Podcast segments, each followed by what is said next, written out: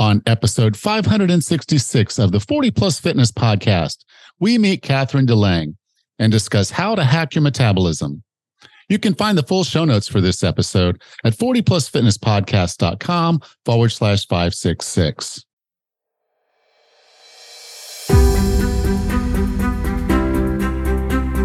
If you decided you're ready to make a change? To reclaim your health and fitness, the 40 Plus Fitness podcast is here for you. Each week, we dive deep into health and fitness topics that affect those of us over 40. I'm Alan Misner.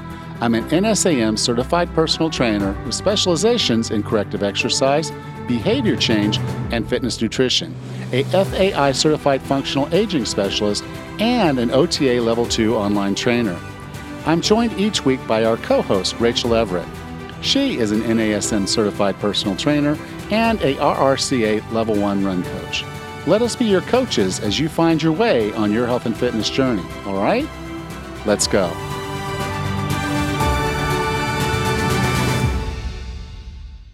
Hey, Ras. How are you? Good, Alan. How are you today? I'm feeling a lot better. Uh, we've been in a drought situation. I think I've talked about this a little bit um, mm-hmm. over the course of the weeks, but um, you know, we were we had to travel. It was a busy time at at Lula's, and then no water, no rain mm. and they completely used up the reservoir, pumped our tanks full of mud, which we had to pay someone to go in and clean those things out. And then they kept pumping mud. So we ended up ending up with mud again in the tanks oh. and no rain. And so we had to turn off the city water. We just can't take that. And then it was like, you got to buy water because the local service, everybody wants it. And they just weren't making it over to our street. So we ended up having to call some guys and give them some money to come over and pump some water into our tanks. But the good news is it started raining yesterday. It's been raining now for two days. So we're good. we're in a lot better shape now for getting this rain. And as far as I'm concerned, it can rain for the whole week. And I would just be ecstatic. For sure. You know, I know it's weird. People like, oh, you want it to rain? I'm like, yes. yes. yeah. yes, we do. Oh That's our oh water. That's where it comes from for us. And so it's all water catchment at some level or another. Even if the city's pumping it, in general, it had to be caught uh, wow. by them or by us. And so we do have a little bit of water catchment ourselves, but it's got us rethinking how we've structured our t- how the tanks are structured back there because mm-hmm. we've got four 400 gallon tanks, and mm-hmm. you know generally that would run us for a week uh, here. Okay. Mm-hmm. Uh, provided there's not too many checkouts with laundry getting done. But, you know, generally we know four tanks should last us about a whole week. Um, mm-hmm. But we got down to where we, we had less than six inches in two of the tanks. And so literally probably only had like 50 gallons. Wow. and crazy. that was not going to last um, for even a few showers. So, no. Yeah. So I wasn't taking, once I got back here, I wasn't taking showers. I took a shower in Panama City and then got on the plane. And then for about a week, I didn't take a shower. Oh my God. Because uh, again, I didn't, you know, the water wasn't there. And, you know, our guests, you know, they come in and want to take a shower after they've been out doing their tours. And, sure. You know, we can't do, we couldn't do laundry. So we got down to like the end end and so it's like okay you know here we are we have to watch sheets because we have to make a bed and mm-hmm. so yeah it was it was it's, it, it was interesting uh this is the yeah. second one we've had they say they're going to do some infrastructure stuff to kind of remedy this maybe in the future but this was a bad one relative we had one four years ago it wasn't quite mm-hmm. as bad but it was one of those things where you're just really paying attention to the water making sure you're not using any more than you need to mm-hmm. and um and doing all that. That's pretty important.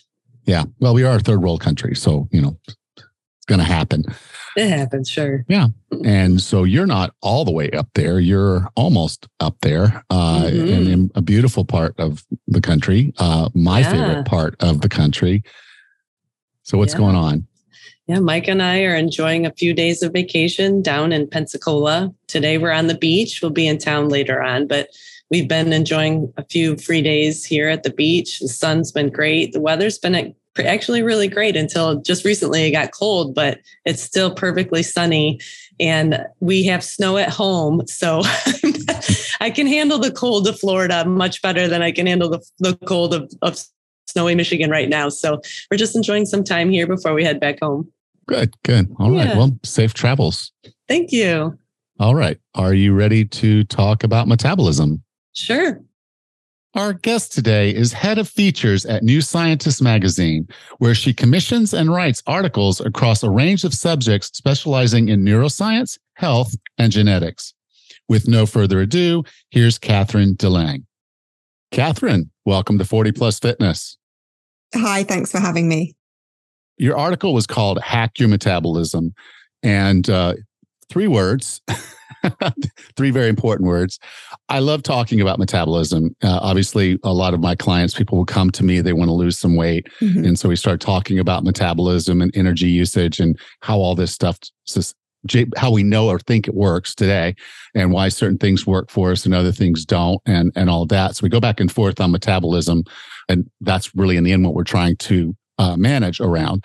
I've never really liked the word hack but I get the context that you're using it here is a lot different than what a lot of people think hacking is. So this is this is not about taking some cleanse juice or getting on some kind of weird, you know, take this metabolism boosting pill and you're going to, you know, you're going to hack your metabolism.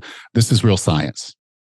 It is, yes. And I, uh, so I work for New Scientist magazine where really um, a lot of what we do around diet and metabolism is to try and cut through a lot of the pseudoscience that's out there and really look at the evidence and base everything that we do on facts. So it's absolutely not about some kind of magic pill or some kind of thing that you're going to eat that's going to do some magic to your metabolism. I don't think that exists. And uh, yeah, it's very much about science and evidence and what we actually know in this actually a, a field of research that is changing all the time. Now, in the article, you kind of got into this concept of metabolic flexibility, and, and we've talked about that a few times on the show. But why is metabolic flexibility so important? Well, this is really something that I didn't know that much about before I started to research this article. And I'm sure your listeners know if you've spoken about it before, but metabolic flexibility is your body's ability to switch between burning different fuel sources. So, really, between burning fat and burning carbs. And you know, obviously that's kind of interesting to people who are trying to manage their weight. But for me, what what was really surprising was how much this ability is linked to overall metabolic health and how much it's a predictor of your likelihood of having metabolic syndrome. So this is a kind of trifactor of problems, um, high high blood pressure, high um, cholesterol, and, and obesity. And being able to switch between these fuel sources, so having a good metabolic flexibility, seems to protect you from that and uh, really seems to be a good predictor of your future metabolic health. So it's really important. Yeah. Now I know a lot of people, you know, they'll they'll try to go from being purely sugar burners, and then they'll want to go and get on the keto diet, and so they'll say, okay, I'm you know, just cut out all this these carbs, and invariably about two or three days later, they they have this horrendous crash. Um, some people call it keto flu. I call it carb withdrawals. And it comes back to this process called metabolic flexibility because we're changing fuel tanks. I mean, literally going from one type of fuel to another. And for a lot of us, we're just not that flexible. So we we sputter a good bit till we get there. How would someone build metabolic flexibility from the perspective of being able to switch more easily? Yeah. So w- where I was coming at with this article was definitely not about doing some extreme diet, um, doing the keto diet. Although I think it's really interesting when you think about that crash and the kind of, I think often with a keto diet, people feel like they don't have so much energy, especially for ex, uh, especially high intensity exercise. So can we train our body to be better at that? Can we improve our ability? And the researchers that I spoke to seem to be saying that in order to improve it, the, the best thing is exercise. So people who exercise regularly seem to have a better metabolic flexibility. And on the flip side, people who have a poor metabolic health, people who are obese have a worse metabolic flexibility. And actually, one researcher I spoke to did a very extreme experiment where she took a bunch of healthy, fit women and made them take bed rest for two months. So they did absolutely no physical activity for two months and they became metabolically inflexible. And another long term study looked at people over five years and found that if you are metabolically inflexible, you're more likely to develop obesity and um, problems with, with blood glucose. So doing regular exercise seems to improve that ability. And also, it looks like you can train your metabolic flexibility. So you don't need to go to the extremes of cutting out carbs completely. But if you say eat your meals earlier in the evening and have a longer period where you're not eating overnight, that and perhaps having a fewer carbs in the evening as well. So that gives your body the chance to burn through those carbs that you have, gives it the chance to switch to burning fat while you're asleep so you don't even need to do anything about it. Rather than if you eat you know a carb heavy meal late at night snacking before you go to bed this your body has no chance to actually make that switch. So what people were telling me that the scientists that I spoke to was it's about giving your body that chance to regularly switch so that when you're asleep, you can switch to burning fat. Then when you need the carbs, you can eat them and your body is really good at just using them straight away to fuel whatever it is you're doing. And then give your chance again, your body the chance to switch again. So regular exercise and regular breaks from carbs, basically, so that you can switch even during the day. Okay. Now you you utilized a tool called Lumen. Mm-hmm. And in the article, you also talked about continuous glucose monitors. Can you talk about what those tools are and how they would help us track our metabolism? Yeah, and I think it's interesting to think. So for, for me, this comes back to a big shift, I think, in the way that scientists are thinking about metabolism, because a lot of the things that seem quite straightforward to us, and uh, you know, I've always been really interested in metabolic health and, and exercise and diet. And, you know, before we thought that we understood which foods were kind of good for us, what they did to the body, how much energy you got. And what we're discovering is that this one size fits all approach to nutrition really isn't working for people and probably isn't scientifically accurate. And more and more research shows that even, you know, you or I, or even identical twins could eat the same food and have a hugely different reaction in their body. And so the devices like the Lumen device that I that I tried and blood glucose monitors, they kind of provide a window into what's really happening into your body. And and i think it's just a, a, sign of the times that we're starting to understand that everybody's body is responding very differently to food and exercise. Um, and so the lumen device that i tried is i actually have it here.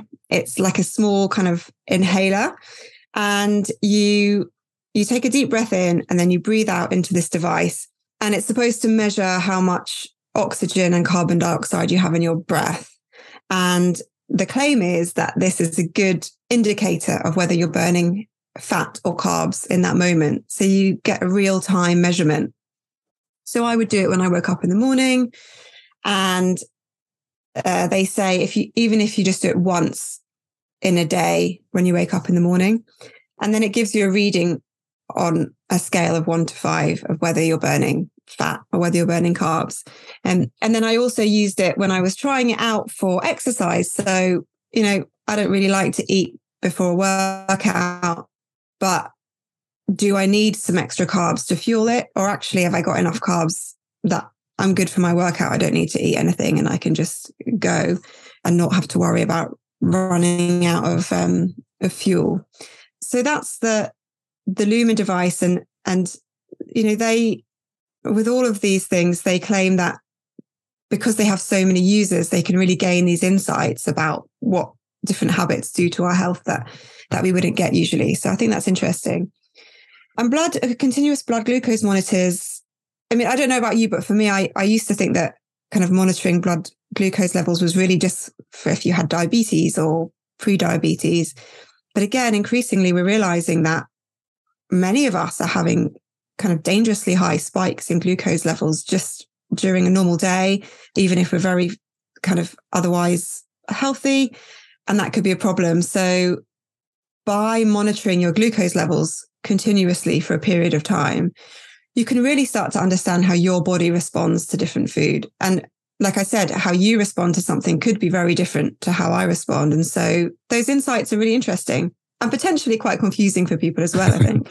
yeah. You know, it, at the point being, and I, I think I saw this was a, study out of Israel where they were monitoring people's blood glucose levels all through the day and they were logging what they were eating, when they were eating, and they were comparing that data. And like one person can eat a banana and they're just fine. And another person eats a banana and their blood sugar shoots up.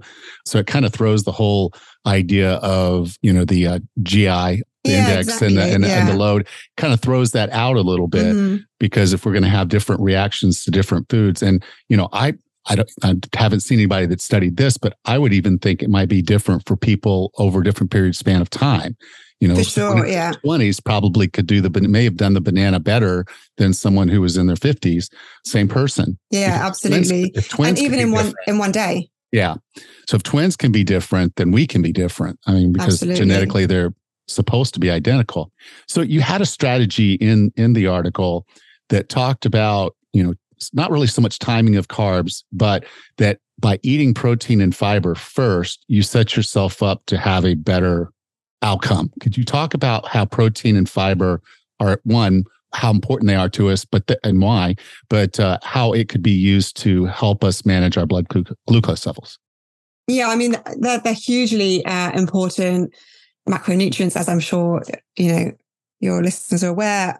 Fiber is well, proteins um, really important for building muscle principally, and fiber is key to uh, healthy digestion. And it's also really important for feeding the microbiome, which we know is increasingly implicated in all sorts of health metrics. But uh, the idea behind the strategy that I wrote about in the article is that if you say you had a, a plate of food and, and you had um, some meat, some vegetables, and some bread, and that the order that you eat that food could make a difference to your blood glucose levels. Because if you eat the, the fiber first, so you eat the, the, the leafy vegetables that you have, that's going to kind of line your um, digestive system. Fiber, a lot of fiber is not digested. So that will line your system. And then you eat the protein next, that's digested much more slowly than carbohydrates. So it slows down your digestion. And if you eat the carbs on top of that, then it means you'll have less of a, of a spike in your um, blood glucose afterwards. And the same logic means that if you did want to eat some dessert, you should probably eat it straight away as part of your meal rather than having it like a snack later in the day when you've given your digestion that break. And if you eat it at that point, you're just going to be hitting your system with a, a massive sugar high. Yeah. That interesting thing is this is um, they bring bread to the in the United States. I know yeah. they bring the bread to the table first, so everybody's passing around eating the bread, waiting for their food to come, and we're eating it in the wrong order. yeah, it's the same here. It's exactly the same. I define wellness as being the healthiest, fittest, and happiest you can be. What are three strategies or tactics to get and stay well? I mean, it's hard to pick three.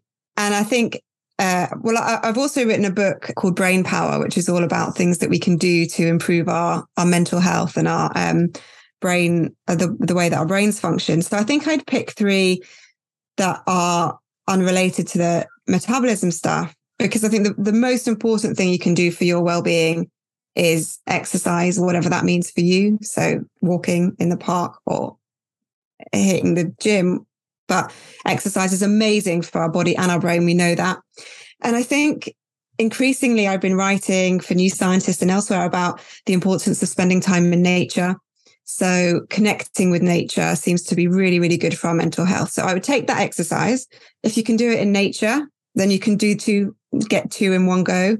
And also the importance of of daylight. And especially as you know, we're in the northern hemisphere, the days are getting shorter we're spending a lot more time with artificial light. We know that spending time outside in direct sunlight early on in the day is amazing for your energy, for your mood, for your mental health, uh, and for sleep later. So, my three would be take exercise in nature if you can, and in the morning when you're getting that sunlight. I think that would be the kind of the best thing that you can do for your physical and mental well-being. Great. Catherine, if someone wanted to learn more about you and the things that you're doing, where would you like for me to send them? So all the things that I write about are um, on the New Scientist website, so newscientist.com. Uh, and my book is called Brain Power, Everything You Need to Know for a Happy, Healthy Brain. So you can find that in all the usual places. You can go to 40plusfitnesspodcast.com forward slash 566, and I'll be sure to have the links there. Catherine, thank you so much for being a part of 40 Plus Fitness. No, thank you for having me. This episode of the 40 Plus Fitness Podcast is sponsored by Athletic Greens, the makers of AG1. I started taking AG1 because I realized I wasn't getting a broad enough variety of vegetables in my diet. We get good quality vegetables where I live, but limited types. And even if you get a good variety where you live, current farming practices might degrade the quality. It's hard to get both. I chose AG1 because it is sourced from whole food ingredients.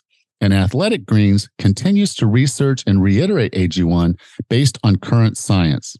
In 12 years, they've improved it 52 times, and they're not stopping there. It's in their DNA to continuously improve.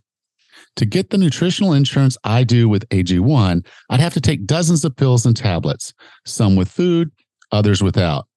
AG1 mixes well with water and it tastes great. It's lifestyle friendly keto, vegan, dairy free, gluten free, no chemicals or artificial anything. Simple.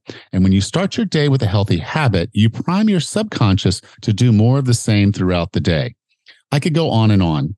To make it easy, Athletic Greens is going to give you one free year supply of immune supporting vitamin D and five free travel packs with your first purchase.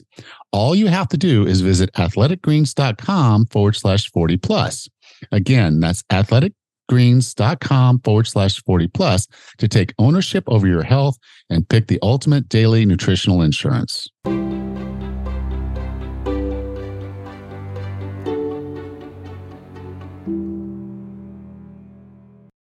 Welcome back, Raz. Hey, Alan, this was a really helpful interview for me for uh, having metabolic flexibility. It's something that I've been trying so hard to achieve lately, and this was really insightful for me. Yeah, you know, it, it is important. You know, we had Cyrus and Robbie on uh, episode 560, and, you know, they were ta- both type 1 diabetics. So they were talking mm-hmm. about di- diabetes and managing your blood sugar mm-hmm. and having metabolic flexibility because in, in mm-hmm. their research, that's really kind of the linchpin of health from a metabolic perspective. It's not that you're always keto or you're not mm-hmm. eating any sugar. It's not that, you know, do something any, any weirder than just eat, but mm-hmm. the way you do it and how you approach it and making sure that your body is able to adjust and use the different fuel systems is a valuable aspect of human life. And so mm-hmm you don't have to be extreme if you're just smart about it and paying attention. And that's part mm-hmm. of what the hack part of this article was, was she's using tools like yeah. the Lumen breath analyzer to figure out what's going on. And and so, you know, she knew she was burning fat as the actually started the story. She was in France and she didn't want to eat the croissant. And so she had the lumen and she was sitting there and she knew she was burning body fat at uh-huh. that particular moment and she wanted to keep burning that body fat for energy. She did not want to use the croissant for energy. Mm-hmm. And, uh, you know, she was able to do that with the lumen because when we're losing fat, when we're burning fat, our body does this chemical reaction. It, it turns it into carbon dioxide and water. Mm-hmm. And so what we're, what we're typically losing is that breathing out of that carbon dioxide. And you've probably heard this if you're anyone's talking about global warming the weight, you know, the number of pounds or tons of carbon dioxide that are being emitted. And it seems weird that a gas would have weight, but it does. Not a lot, but it does. And so when it adds up, that is weight. So you're breathing out more carbon dioxide when you're losing weight and using body fat for that than you would otherwise. And that's what this tool knows is it how much carbon dioxide relative to oxygen and there's a formula and then once it'll tell you where you stand burning that that fat mm-hmm. it's a helpful tool i know that when i started keto gosh years ago now i've lost track i went through that keto flu you talked about yeah. and had the fatigue as my body learned how to switch over to fat burning and since then, it's been great. It's it's helpful for me as a runner to be able to go back and forth between, you know, having some carbs and burning fat and not needing all of the extra running nutrition that a lot of us runners need to use. But I just want to clarify that I don't eat bread. That's the one thing I'll probably never go back to. But I'm looking for carbs in in my vegetables not so much in the breads and pastries and whatnot.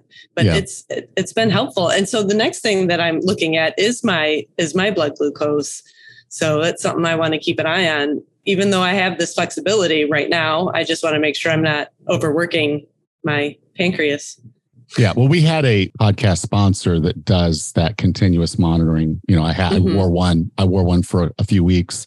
Oh, wow. um, I was in ketosis, uh-huh. so when I was talking to the dietitian, she's like, "I, I don't see numbers like this." She says, you, you, my, my, my blood sugar did not move. It was right wow. at about 70 every single day, every wow. time it measured. It did not go up, it did not go down. Mm-hmm. And she's like, What are you doing? I said, I'm just, I'm eating a ketogenic diet. And, uh-huh. you know, I've been, I'm in ketosis. So it's like if I need any energy, I'm just going to body fat for that. Mm-hmm. And so, you know, and I'm not eating anything that would surge my blood sugar. Mm-hmm. And I'm eating protein and I'm eating fiber. And as a result, my blood sugar stayed constant for that entire three weeks that I was wearing this thing. Wow. And, you know, and I figured I would probably stay in a pretty tight range. I didn't realize mm-hmm. it, it, would be that tight, like one or two points movement the whole time. Uh, so that was kind of odd, but it was what ketosis can do. Mm-hmm. That's a strategy. She's she's eating low carb when she wants to burn fat, but she will eat carbs, and basically that's the metabolic flexibility that she wants, you're able to eat carbs because you go mm-hmm. out and do a very, very long run and you've mm-hmm. got maybe two hours. If you're going at a good regular pace, you've got about two hours of glycogen in your muscle and liver.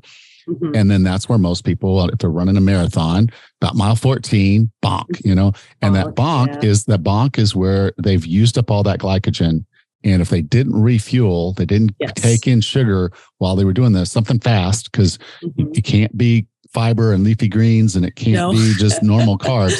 no. Uh, and your body, so if your body's not used to using fat for energy, you bonk. Yeah. Or if you're not taking the goos, you bonk. And so yeah. you're, as being a ketogenic runner, have the capacity to flip back. So you can do that. You'll start mm-hmm. burning fat throughout the whole thing, depending on the mm-hmm. pace you go. And so you're not completely, maybe not even completely di- getting rid of all of your muscle glycogen, liver glycogen, but you're able to complete the run. Right. And then you stop after and you have a beer and insulin mm-hmm. comes to the rescue and says, ah, we got all this stuff. We got to get out of here. And the muscles and the liver are the first preference. And so it will, insulin will shuttle that into the muscles and the liver and you're fine. You're, you're probably not even necessarily leaving ketosis and if you do, it's for a very short period of time. Mm-hmm. And then you're right back in. Yeah, I think that's part of the benefit for runners is that we keep this process moving. You know, we keep using the energy we're putting in. So on a on a sedentary lifestyle or on a on a rest day, it's still need to keep an eye on on food. Just you know, make sure I get enough for a regular day, but not so much that I'm need to go run, you know, two hours to burn it back off again. so yeah.